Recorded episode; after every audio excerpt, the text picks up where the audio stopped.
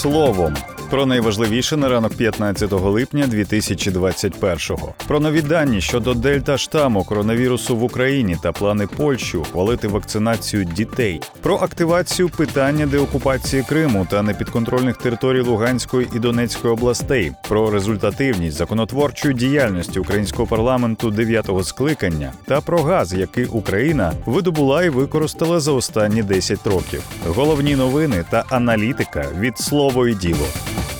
У Закарпатській області лабораторно підтвердили два випадки штаму коронавірусу Дельта у двох місцевих жителів, які повернулися з Росії. Про це повідомив заступник міністра охорони здоров'я, головний санлікар України Ігор Кузін. Його цитує УНН. Попередньо відомо, що люди захворіли після повернення їх або їхніх родичів з Російської Федерації, де зареєстрований зараз спалах Дельта штаму. Зараз, за повідомленнями лікарів, жінка і чоловік пройшли курс лікування і виписані додому, сказав Кузін. Головний санлікар уточнив, що всього в Україні нині є чотири підтверджених випадки штаму Дельта, два з них у Києві та два на Закарпатті. Тим часом Польща планує розпочати вакцинацію дітей віком до 12 років. Відповідне рішення розглядається задля попередження четвертої хвилі коронавірусу. За словами голови польського уряду Матеуша Моравецького, країна надасть можливість вакцинувати дітей віком до 12 років, якщо на те буде дозвіл від EMA та інших лікарських агентств. Раніше нагадаємо, Франція почала вакцинацію підлітків віком від 12 років. В Україні з початку вакцинальної кампанії від COVID-19 вже зробили більше 3,5 мільйонів щеплень.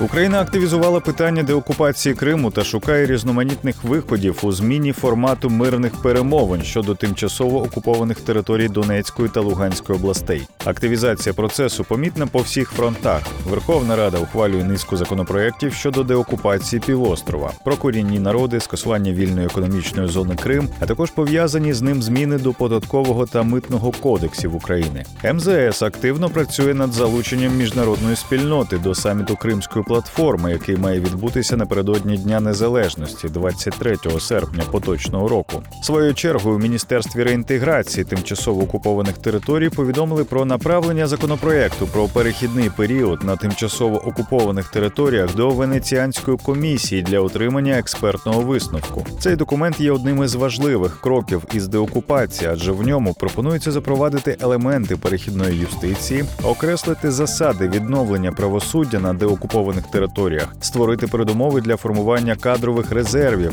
держслужбовців та поліцейських для роботи на деокупованих територіях та інші кроки. На тлі робочих поїздок глави держави у Німеччину та США заяв про пріоритетність деокупації територій Донбасу та Криму, а також сигнальними змінами внутрішній політиці, можемо констатувати наближення змін у процесі деокупації. Яких основних змін варто очікувати найближчим часом, а також як пов'язані з цим процесом стаття Путіна, відставка Авакова і Північний потік. 2 про це читайте в авторській колонці Олександра Радчука на нашому сайті та в телеграм-каналі.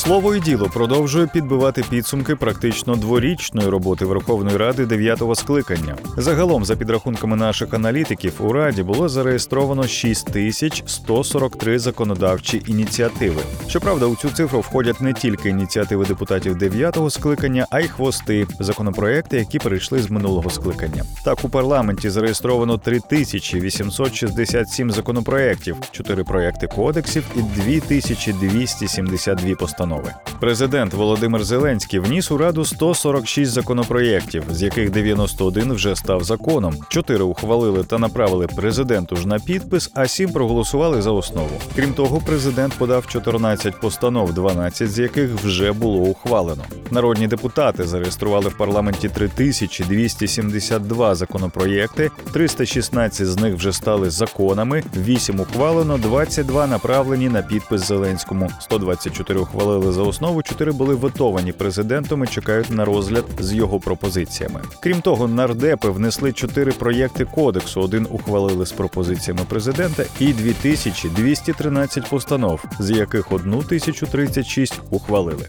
Детальніше про результативність законотворчої діяльності українського парламенту читайте у нашому аналітичному матеріалі з інфографікою. Раніше нагадаємо, слово і діло аналізувало, хто з депутатів більше за інших давав обіцянок, а хто виконував виконував або провалював. Також у нас є інфографіка про те, хто з народних обранців і досі за два роки не виконав жодної своєї обіцянки. Незважаючи на те, що Україна нарощує власний видобуток газу, а рівень його споживання знижується, ми все одно поки що не можемо відмовитися від імпорту блакитного палива. Зараз Україна самостійно забезпечує дві третини своїх власних потреб. У найближчі кілька років уряд сподівається відкрити нові родовища і завдяки їм наростити видобуток, аби перекрити потреби і населення, і промисловості, та таким чином досягти нарешті енергонезалежності. У 2000 році Нафтогаз та інші компанії добули 18 мільярдів кубів газу. Загальний обсяг споживання становив близько 73,5 мільярдів кубів, 37,5 мільярдів для промисловості, 27,5 для населення. До 2006 року Україна наростила видобуток до 20,7 мільярда кубометрів, при цьому споживши майже 74 мільярда кубів. 31,5 мільярд прийшовся на промисловість, 34 нарахували населенню.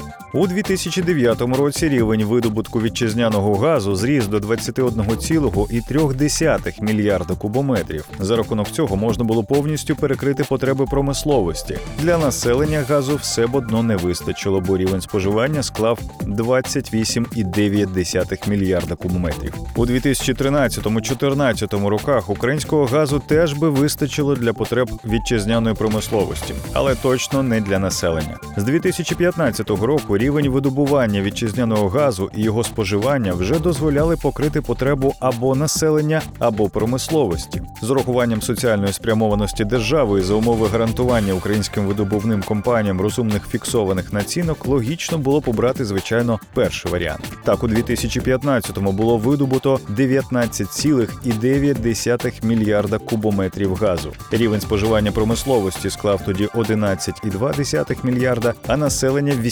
18,9 мільярда кубів. У минулому році рівень споживання промисловості склав майже 9 мільярдів кубометрів, а населення близько 13 мільярдів. При тому, що Україна видобула 20,2 мільярда кубометрів газу, ще 15,9 мільярда кубів газу Україні довелося імпортувати. Скільки газу видобувалося в Україні протягом останніх 10 років, та скільки споживалося і ким? Інформацію про це ми зібрали для вас в одній зручній інфографіці на нашому сайті. Більше цифр, більше фактів, матеріалів і аналітики знаходьте на слово і.